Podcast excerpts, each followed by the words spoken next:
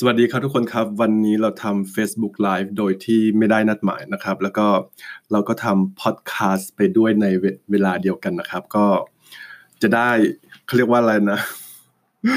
ยิงนกนัดเดียวให้ได้นกหลาย ๆ ตัวก็แล้วกันนะครับ ก็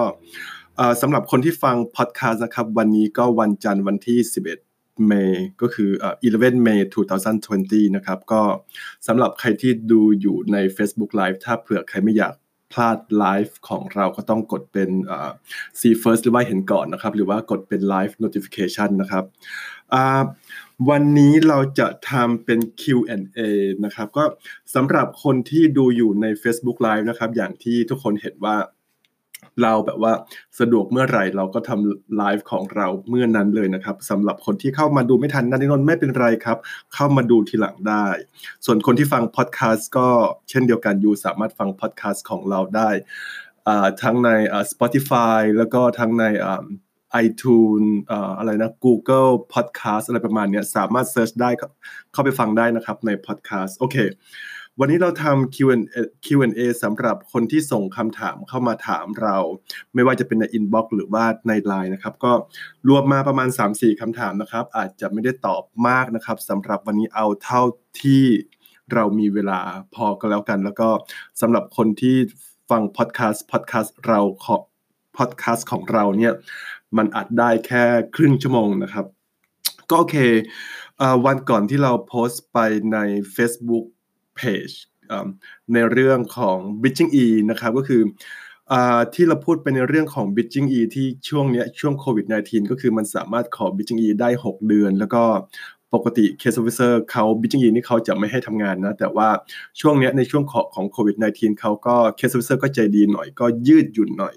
ปกติเขาจะให้ Bridging E แค่ 14 วันนะครับ ก่อนที่จะบินกลับเมืองไทย แต่ว่าช่วงนี้สำหรับคนที่หาตั๋วไม่ได้ หรือว่าเดินทางออกนอกประเทศไม่ได้ อาจจะเป็นสำหรับคนที่ศาลอุทธรณ์อาจจะเป็นสำหรับคนที่แพ้ที่ศาลอุทธรณ์ของ AAT หรือว่าคนที่ถอนเรื่องออกมาจาก AAT อยู่ก็มีเวลา 35 วัน ในการที่จะเดินทางกลับเมืองไทย แต่ว่าช่วงนี้ถ้าเผื่ออยู่หาตั๋วไม่ได้อะไรประมาณนี้ยูก็สามารถขอ b ิจิง E ได้ แต่ปัญหาก็อย่างที่เราบอกคือ b ิจิง E เนี่ยคือยูจะต้องรอให้วีซ่าของยูขาดก่อน ก็คือ พอวันนี้วีซ่าขาดปุ๊บวีซ่าหมดปุ๊บ เที่ยงคืนก็อยู่สามารถสมัครบิจิงอีได้เลยนะครับ ทีเนี้ยหลาย ๆ คนก็เขาเรียกว่าอะไรนะ หลาย ๆ คนส่งคำถามหรือว่าคอมเมนต์เข้ามาใน Facebook ว่าเฮ้ยเนี่ยแล้วบิจิงอีเนี่ยจะโดนแบนไหมก็คือถ้าเผื่อคนที่วีซ่าขาดมา 3 ปี 4 ปี อันนั้นคือมันโดนแบนอยู่แล้ว แต่ว่าสำหรับนักเรียนนะครับที่ เพิ่งสมว่าวีซ่าหมดวันนี้วันที่ 11 หมดเที่ยงคืน แล้วก็พรุ่งนี้วันที่ 12 ก็คือยื่นเลยทันที ถ้าเผื่อจริง ๆ คือถ้าเผื่อยูยื่นเรื่องบิจิงอีภายใน 28 วันอะยูไม่น่าจะมีปัญหานะครับ ไม่น่าจะโดนแบนแต่ของเราก็คือเฮ้ยแล้วทำไม อันนี้ความคิดส่วนตัวนะแล้วแล้วทำไมยูจะต้องรอให้ถึง 28 วัน แล้วยูค่อยขอบิจิงอีด้วยคือ ถ้าเผื่อวีซ่ายูหมดวันนี้ พรุ่งนี้ยูก็ขอบิจิงอีได้เลยสิก็คือหมดปุ๊บก็ขอเลยวันรุ่งขึ้น ดังนั้นคือยูจะไม่โดนปัญหาในเรื่องของอของโดนแบน 3 ปีนะครับสำหรับคนที่จะยื่น bridging e นะครับแล้วก็มีคนถามเข้ามาว่าวีซ่าท่องเที่ยวกำลังหมด ขอ bridging e ได้ไหมเเราไม่แนะนำให้ขอ bridging e นะครับก็คือสำสำหรับคนที่ขอ bridging e นี่คือให้เป็นทางเลือกสุดท้าย ถ้าเผื่อยูบอกว่ายูวีซ่าท่องเที่ยวกำลังหมด ขอ bridging e ได้ไหม เราแนะนำว่าถ้าเผื่อวีซ่าท่องเที่ยวอยู่กำลังจะหมด ให้อยู่ขอวีซ่าท่องเที่ยวก็คือ sub class 600 ต่อเลยนะครับ เราเคยทำคลิปนี้ไปแล้วก็ลองกลับไปดูนะครับ ประมาณของเดือนที่แล้ว โอเคตอบไปแล้วในส่วนของ b i t c h i n g E ที่หลาย ๆ คนอยากจะทราบว่าเฮ้ยจะโดนแบนหรือไม่โดนแบน ถ้าเผื่อวีซ่าอยู่หมดปุ๊บแล้วอยู่รีบขอเลยทันทีภายในไม่กี่วันหนึ่งวันสองวันอยู่ไม่น่าจะโดนแบนนะครับ อันนั้นอันนี้คำถามแรกนะครับ ส่วนคำถามที่สองก็คือ โอเค มีน้องบางคนนะครับ ที่ถือวีซ่าซับคลาส482 แล้วก็ด้วยความที่ว่าเขาถือ 482 มา 2 ปีพอดีเป๊ะ 2 ปีพอดีเป๊ะ แล้วก็เขาจะทำ186 กับ1เขาจะทำ186 หรือว่า 187 คือตอนที่ขอ PR เนี่ย เพลินว่าคือด้วยความที่ว่าวีซ่าซับคลาส482 ก็คือตั้งแต่สมัยเก่ากฎเก่าก็คือเขาโชคดีไงเเขายืดนานแล้วแหละแต่ว่ามันเพิ่งออกก็คือเขาได้วีซ่ามา 2 ปี คือเขาต้องทำงานกับนายจ้าง 2 ปี แล้วค่อยขอ PR ทีเนี้ยไอ้พอวันที่มันวีซ่าหมดมันก็คือมันครบ2ดีพอดีเป๊ะไง ดังนั้นคือยูก็ต้องรอวันรุ่งขึ้นอะยูถึงจะสามารถขอ PR ได้ก็คือเป็นซับคลาส186 หรือว่า 187 แต่ยูยูก็ไม่สามารถขอได้ใช่ไหมดังนั้นคือยูก็ต้องขอ 482 ต่ออีกรอบหนึ่งดังนั้นคือในช่วงที่ ในช่วงที่ยูมี 482 อยู่เนี่ย สมมติว่า 482 มันหมดวันนี้วันที่11เมษแล้วก็ก่อนก่อน11เมษเนี่ยยูก็ควรจะยื่น 482 ต่ออีกรอบหนึ่งดังนั้นคือยูอาจจะได้ bridging A มายูอาจจะได้ bridging A มารอ 482 ตัวใหม่ที่ยูสมัครไป แต่วันนี้วันที่11เมษเนี่ยเผอิญเผอิญว่ายูครบ 2 ปี ที่ยูทำงานกับนายจ้างมาพอดี ดังนั้นคือแสดงว่าพรุ่งนี้เนี่ยยูมีสิทธิ์ที่จะขอวีซ่าซับคลาส186 หรือว่า 187 ได้ ทีนี้คำถามของน้องเขาเขาถามว่า เขาจำเป็นจะต้องรอให้วีซ่าซับคลาส482 ตัวใหม่เนี่ยกรนต์ก่อนหรือเปล่า แล้วเขาถึงจะสามารถขอวีซ่าซับคลาส186 หรือว่า 187 ได้คำตอบก็คือไม่จำเป็นต้องรอนะครับ ถ้าเผื่อน้องยื่นยื่น 482 ไปก็คือตัวใหม่เนี่ย พอตัวเก่ามันหมดวันนี้สมมติว่ามันหมดเที่ยงคืนปุ๊บพรุ่งนี้ปุ๊บยูก็เป็น bitching A พอยูเป็น bitching A เนี่ย ในระหว่างที่ยูถือ bitching A ก็คือคนที่ถือ bitching A B แล้วก็ C เนี่ยสามารถขอวีซ่า subclass 186 หรือว่า 187 ได้ ดังนั้นคือพรุ่งนี้เนี่ยน้องสามารถขอวีซ่า subclass 186 หรือว่า 187 ได้เลยนะได้เลยนะครับ ไม่จำเป็นต้องรอวีซ่า subclass 482 ตัวใหม่ให้ grant ก่อน โอเค อันนี้ตอบไปแล้วสำหรับคนที่ถามมาในเรื่องของ 482 ที่มันหมดพอดีเป๊ะ 2 ปี แล้วก็ต้องทำต่อวีซ่า subclass 186 กับ 187 ในวันรุ่งขึ้นนะครับ โอเค ส่วนคำถามที่ 3 อันนี้ก็คือเคสที่ถามมาคือก็เป็นเคสของลูกค้าเราทั้งหมดเลยนะครับอ้าวตายจริงอินเทอร์เน็ต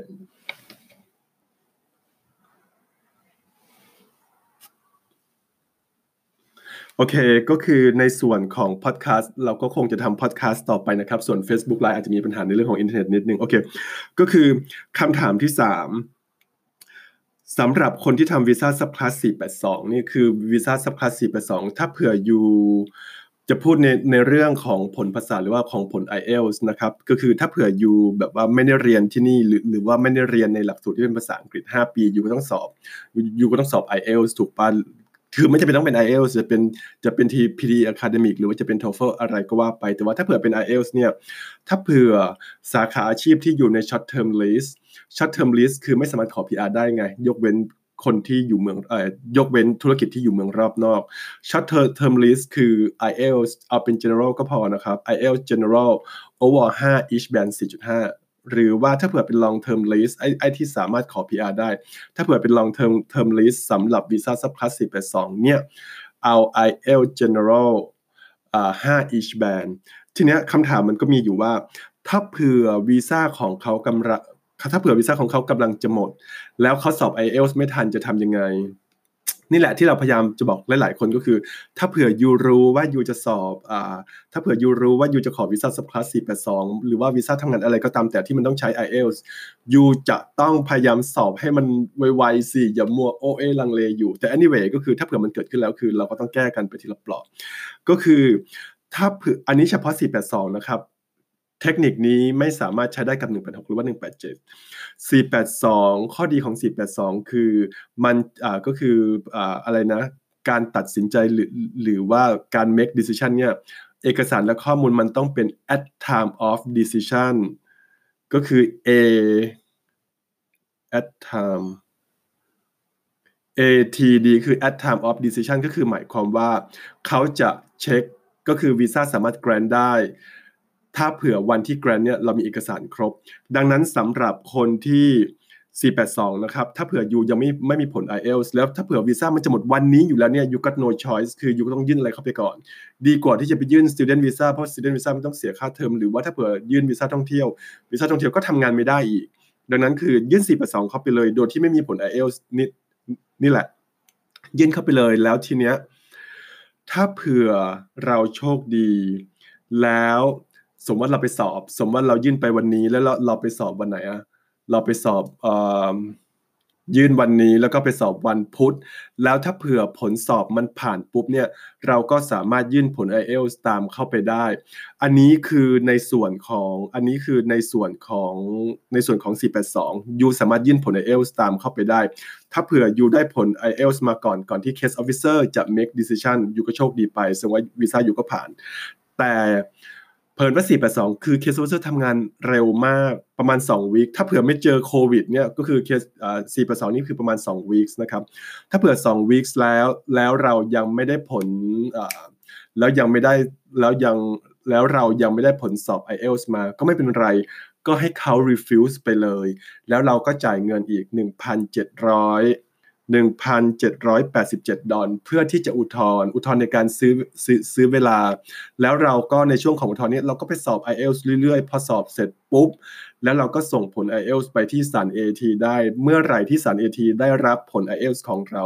เคสก็ approve เราทำเทคนิคนี้มาแล้วนะครับ แต่ว่าเทคนิคนี้เนี่ย ใช้ได้เฉพาะวีซ่า subclass 482 นะครับ ก็คือ 186 กับ 187 ใช้ไม่ได้ เพราะว่า 186 กับ 187 เนี่ยมันจะเป็น at time of application แต่ว่า 482 เนี่ยจะเป็น at time of decision นะครับ โอเคครับก็สำหรับคนที่ฟังอยู่ดูอยู่เอ้ยสำหรับคนที่ฟังอยู่ในพอดแคสต์วันนี้ก็เอาไว้แค่นี้ก็แล้วกันนะครับ ถ้าเผื่อใครคิดว่าพอดแคสต์ของเรามีประโยชน์โปรดแชร์นะครับ สวัสดีครับทุกคนครับ วันนี้เราทำ Facebook Live โดยที่ไม่ได้นัดหมายนะครับ แล้วก็เราก็ทำพอดแคสต์ไปด้วยในเวลาเดียวกันนะครับ ก็จะได้เขาเรียกว่าอะไรนะ ยิงนกนัดเดียวให้ได้นกหลาย ๆ ตัวก็แล้วกันนะครับ ก็สำหรับคนที่ฟังพอดแคสต์นะครับ วันนี้ก็วันจันทร์วันที่ 11เมย์ก็คือเอ่อ11เมย์2020 นะครับ ก็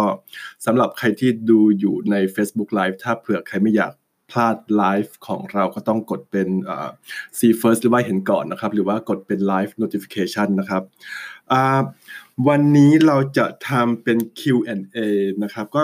สำหรับคนที่ดูอยู่ใน Facebook Live นะครับ อย่างที่ทุกคนเห็นว่า เราแบบว่าสะดวกเมื่อไหร่เราก็ทำไลฟ์ของเราเมื่อนั้นเลยนะครับสำหรับคนที่เข้ามาดูไม่ทันนันนนไม่เป็นไรครับ เข้ามาดูทีหลังได้ ส่วนคนที่ฟังพอดแคสต์ก็เช่นเดียวกัน you สามารถฟังพอดแคสต์ของเราได้ทั้งใน Spotify แล้วก็ทั้งใน iTunes อะไรนะ Google Podcast อะไรประมาณนี้สามารถ search ได้เข้าไปฟังได้นะครับใน Podcast โอเค วันนี้เราทำ Q&A Q&A สำหรับคนที่ส่งคำถามเข้ามาถามเรา ไม่ว่าจะเป็นใน inbox หรือว่าในไลน์นะครับ ก็รวมมาประมาณ 3-4คำถามนะครับ อาจจะไม่ได้ตอบมากนะครับสำหรับวันนี้เอาเท่าที่เรามีเวลาพอก็แล้วกัน แล้วก็สำหรับคนที่ฟังพอดแคสต์พอดแคสต์เราขอพอดแคสต์ของเราเนี่ยมันอัดได้แค่ครึ่งชั่วโมงนะครับ ก็โอเควันก่อนที่เราโพสต์ไปใน Facebook page ในเรื่องของ bridging e นะครับก็คือที่เราพูดไปในเรื่องของ bridging e ที่ช่วงนี้ช่วงโควิด -19 ก็คือมันสามารถขอ bridging e ได้ 6 เดือน แล้วก็ปกติ case officer เขา bridging e นี่เขาจะไม่ให้ทำงานนะ แต่ว่าช่วงนี้ในช่วงของโควิด -19 เขาก็ case officer ก็ใจดีหน่อยก็ยืดหยุ่นหน่อย ปกติเขาจะให้ bridging e แค่ 14 วันนะครับ ก่อนที่จะบินกลับเมืองไทยแต่ว่าช่วงนี้สำหรับคนที่หาตั๋วไม่ได้ หรือว่าเดินทางออกนอกประเทศไม่ได้ อาจจะเป็นสำหรับคนที่ศาลอุทธรณ์อาจจะเป็นสำหรับคนที่แพ้ที่ศาลอุทธรณ์ของ AAT หรือว่าคนที่ถอนเรื่องออกมาจาก AAT อยู่ก็มีเวลา 35 วัน ในการที่จะเดินทางกลับเมืองไทย แต่ว่าช่วงนี้ถ้าเผื่อยูหาตั๋วไม่ได้อะไรประมาณนี้ยูก็สามารถขอบิจิงอีได้ แต่ปัญหาก็อย่างที่เราบอกคือบิจิงอีเนี่ยคือยูจะต้องรอให้วีซ่าของยูขาดก่อน ก็คือ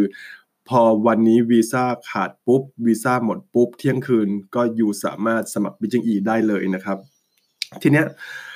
หลาย ๆ คนก็เขาเรียกว่าอะไรนะ หลาย ๆ คนส่งคำถามหรือว่าคอมเมนต์เข้ามาใน Facebook ว่าเฮ้ยเนี่ยแล้วบิจิงอีเนี่ยจะโดนแบนไหมก็คือถ้าเผื่อคนที่วีซ่าขาดมา 3 ปี 4 ปี อันนั้นคือมันโดนแบนอยู่แล้ว แต่ว่าสำหรับนักเรียนนะครับที่ เพิ่งสมว่าวีซ่าหมดวันนี้วันที่ 11 หมดเที่ยงคืน แล้วก็พรุ่งนี้วันที่ 12 ก็คือยื่นเลยทันที ถ้าเผื่อจริง ๆ คือถ้าเผื่อยู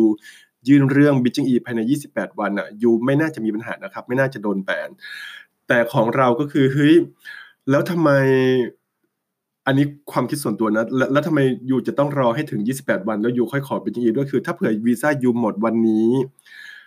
พรุ่งนี้ยูก็ขอบิจิงอีได้เลยสิก็คือหมดปุ๊บก็ขอเลยวันรุ่งขึ้น ดังนั้นคือยูจะไม่โดนปัญหาในเรื่องของอของโดนแบน 3 ปีนะครับสำหรับคนที่จะยื่น bridging e นะครับแล้วก็มีคนถามเข้ามาว่าวีซ่าท่องเที่ยวกำลังหมด ขอ bridging e ได้ไหมเเราไม่แนะนำให้ขอ bridging e นะครับก็คือ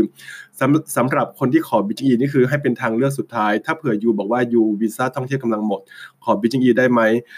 เราแนะนำว่าถ้าเผื่อวีซ่าท่องเที่ยวอยู่กำลังจะหมด ให้อยู่ขอวีซ่าท่องเที่ยวก็คือ sub class 600 ต่อเลยนะครับ เราเคยทำคลิปนี้ไปแล้วก็ลองกลับไปดูนะครับ ประมาณของเดือนที่แล้ว โอเคตอบไปแล้วในส่วนของ b i t c h i n g E ที่หลาย ๆ คนอยากจะทราบว่าเฮ้ยจะโดนแบนหรือไม่โดนแบน ถ้าเผื่อวีซ่ายูหมดปุ๊บแล้วยูรีบขอเลยทันทีภายใน ไม่กี่วันหนึ่งวันสองวันยูไม่น่าจะโดนแบนนะครับ อันนั้นอันนี้คำถามแรกนะครับ ส่วนคำถามที่สองก็คือโอเค มีน้องบางคนนะครับที่ถือวีซ่า subclass 482 แล้วก็ด้วยความที่ว่าเขาถือ 482 มา 2 ปีพอดีเป๊ะ 2 ปีพอดีเป๊ะ แล้วก็เขาจะทำ186 กับ1เขาจะทำ186 หรือว่า 187 คือตอนที่ขอ PR เนี่ย เผอิญว่าคือด้วยความที่ว่าวีซ่า subclass 482 ก็คือตั้งแต่สมัยเก่ากฎเก่าก็คือเขาโชคดีไงเขายื่นนานแล้วแหละแต่ว่ามันเพิ่งออกก็คือเขาได้วีซ่ามา 2 ปี คือเขาต้องทำงานกับนายจ้าง 2 ปี แล้วค่อยขอ PR ทีเนี้ยไอ้พอวันที่มันวีซ่าหมดมันก็คือมันครบ2ดีพอดีเป๊ะไง ดังนั้นคือยูก็ต้องรอวันรุ่งขึ้นอะยูถึงจะสามารถขอ PR ได้ก็คือเป็นซับคลาส186 หรือว่า 187 แต่ยู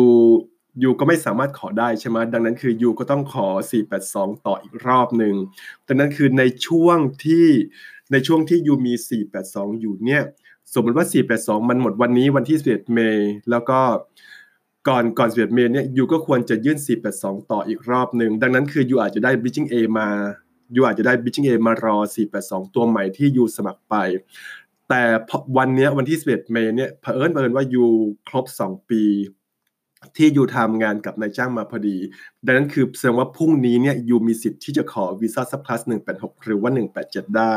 ทีนี้คำถามของน้องเขาเขาถามว่า เขาจำเป็นจะต้องรอ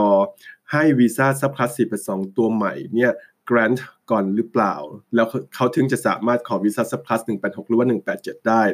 คำตอบก็คือไม่จำเป็นต้องรอนะครับ ถ้าเผื่อน้องยื่นยื่น 482 ไปก็คือตัวใหม่เนี่ย พอตัวเก่ามันหมดวันนี้สมมติว่ามันหมดเที่ยงคืนปุ๊บ พรุ่งนี้ปุ๊บ you ก็เป็น bridging A พอ you เป็น bridging A เนี่ยในระหว่างที่ you ถือ bridging A ก็คือคนที่ถือ bridging A B แล้วก็ C เนี่ยสามารถขอวีซ่า subclass 186 หรือว่า 187 ได้ ดังนั้นคือพรุ่งนี้เนี่ยน้องสามารถขอวีซ่า subclass 186 หรือว่า 187 ได้เลยนะได้เลยนะครับ ไม่จำเป็นต้องรอวีซ่า subclass 482 ตัวใหม่ให้ grant ก่อน โอเค อันนี้ตอบไปแล้วสำหรับคนที่ถามมาในเรื่องของ 482 ที่มันหมดพอดีเป๊ะ 2 ปี แล้วก็ต้องทำต่อวีซ่าซับคลาส186 กับ 187 ในวันรุ่งขึ้นนะครับ โอเค ส่วนคำถามที่ 3 อันนี้ก็คือเคสที่ถามมาคือก็เป็นเคสของลูกค้าเราทั้งหมดเลยนะครับอ้าวตายจริงอินเทอร์เน็ต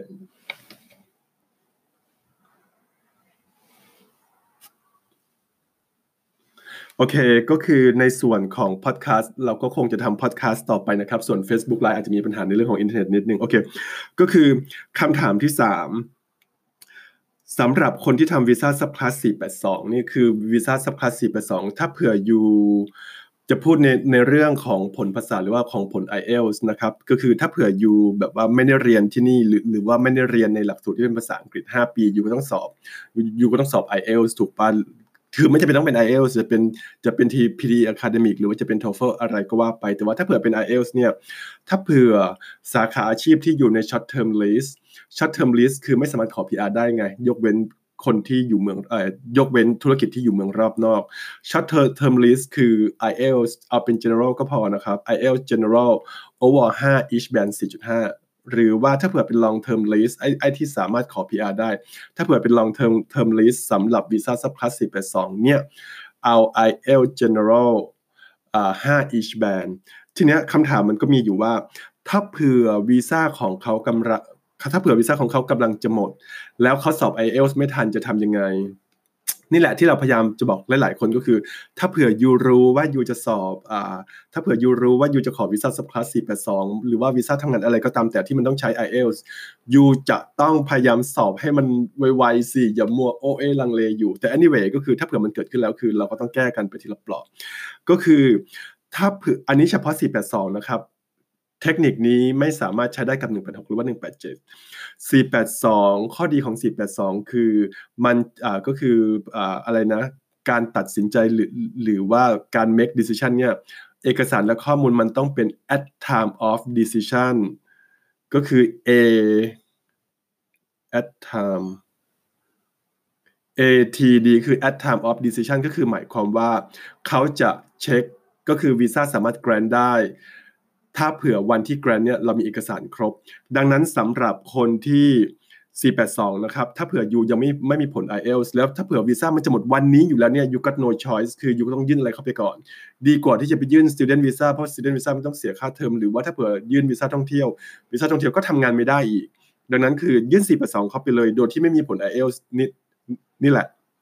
ยื่นเข้าไปเลยแล้วทีเนี้ยถ้าเผื่อเราโชคดี แล้ว สมมติเราไปสอบ สมมติเรายื่นไปวันนี้ แล้วเราเราไปสอบวันไหนอะเราไปสอบเอ่อยื่นวันนี้แล้วก็ไปสอบวันพุธ แล้วถ้าเผื่อผลสอบมันผ่านปุ๊บเนี่ยเราก็สามารถยื่นผล IELTS ตามเข้าไปได้ อันนี้คือในส่วนของอันนี้คือในส่วนของในส่วนของ 482 ยูสามารถยื่นผล IELTS ตามเข้าไปได้ ถ้าเผื่อยูได้ผล IELTS มาก่อนก่อนที่ case officer จะ make decision ยูก็โชคดีไปแสดงว่าวีซ่ายูก็ผ่าน แต่ เพิ่นว่า482คือเคส officer ทำงานเร็วมากประมาณ2วีคถ้าเผื่อไม่เจอโควิดเนี่ยก็คือเคสอ่า482นี่คือประมาณ2วีคนะครับถ้าเผื่อ2วีคแล้วแล้วเรายังไม่ได้ผลแล้วยังไม่ได้แล้วยังแล้วเรายังไม่ได้ผลสอบ IELTS มาก็ไม่เป็นไรก็ให้เขา refuse ไปเลย แล้วเราก็จ่ายเงินอีก 1,700 1,787 ดอลเพื่อที่จะอุทธรณ์อุทธรณ์ในการซื้อซื้อซื้อเวลา แล้วเราก็ในช่วงของอุทธรณ์นี้เราก็ไปสอบ IELTS เรื่อยๆ พอสอบเสร็จปุ๊บ แล้วเราก็ส่งผล IELTS ไปที่ศาล AT ได้เมื่อไหร่ที่ศาล AT ได้รับผล IELTS ของเราเคสก็ approve เราทำเทคนิคนี้มาแล้วนะครับ แต่ว่าเทคนิคนี้เนี่ยใช้ได้เฉพาะวีซ่าซับคลาส482 นะครับ ก็คือ 186 กับ 187 ใช้ไม่ได้ เพราะว่า 186 กับ 187 เนี่ยมันจะเป็น at time of application แต่ว่า 482 เนี่ยจะเป็น at time of decision นะครับ โอเคครับก็ สำหรับคนที่ฟังอยู่ดูอยู่เอ้ยสำหรับคนที่ฟังอยู่ในพอดแคสต์วันนี้ก็เอาไว้แค่นี้ก็แล้วกันนะครับ ถ้าเผื่อใครคิดว่าพอดแคสต์ของเรามีประโยชน์โปรดแชร์นะครับ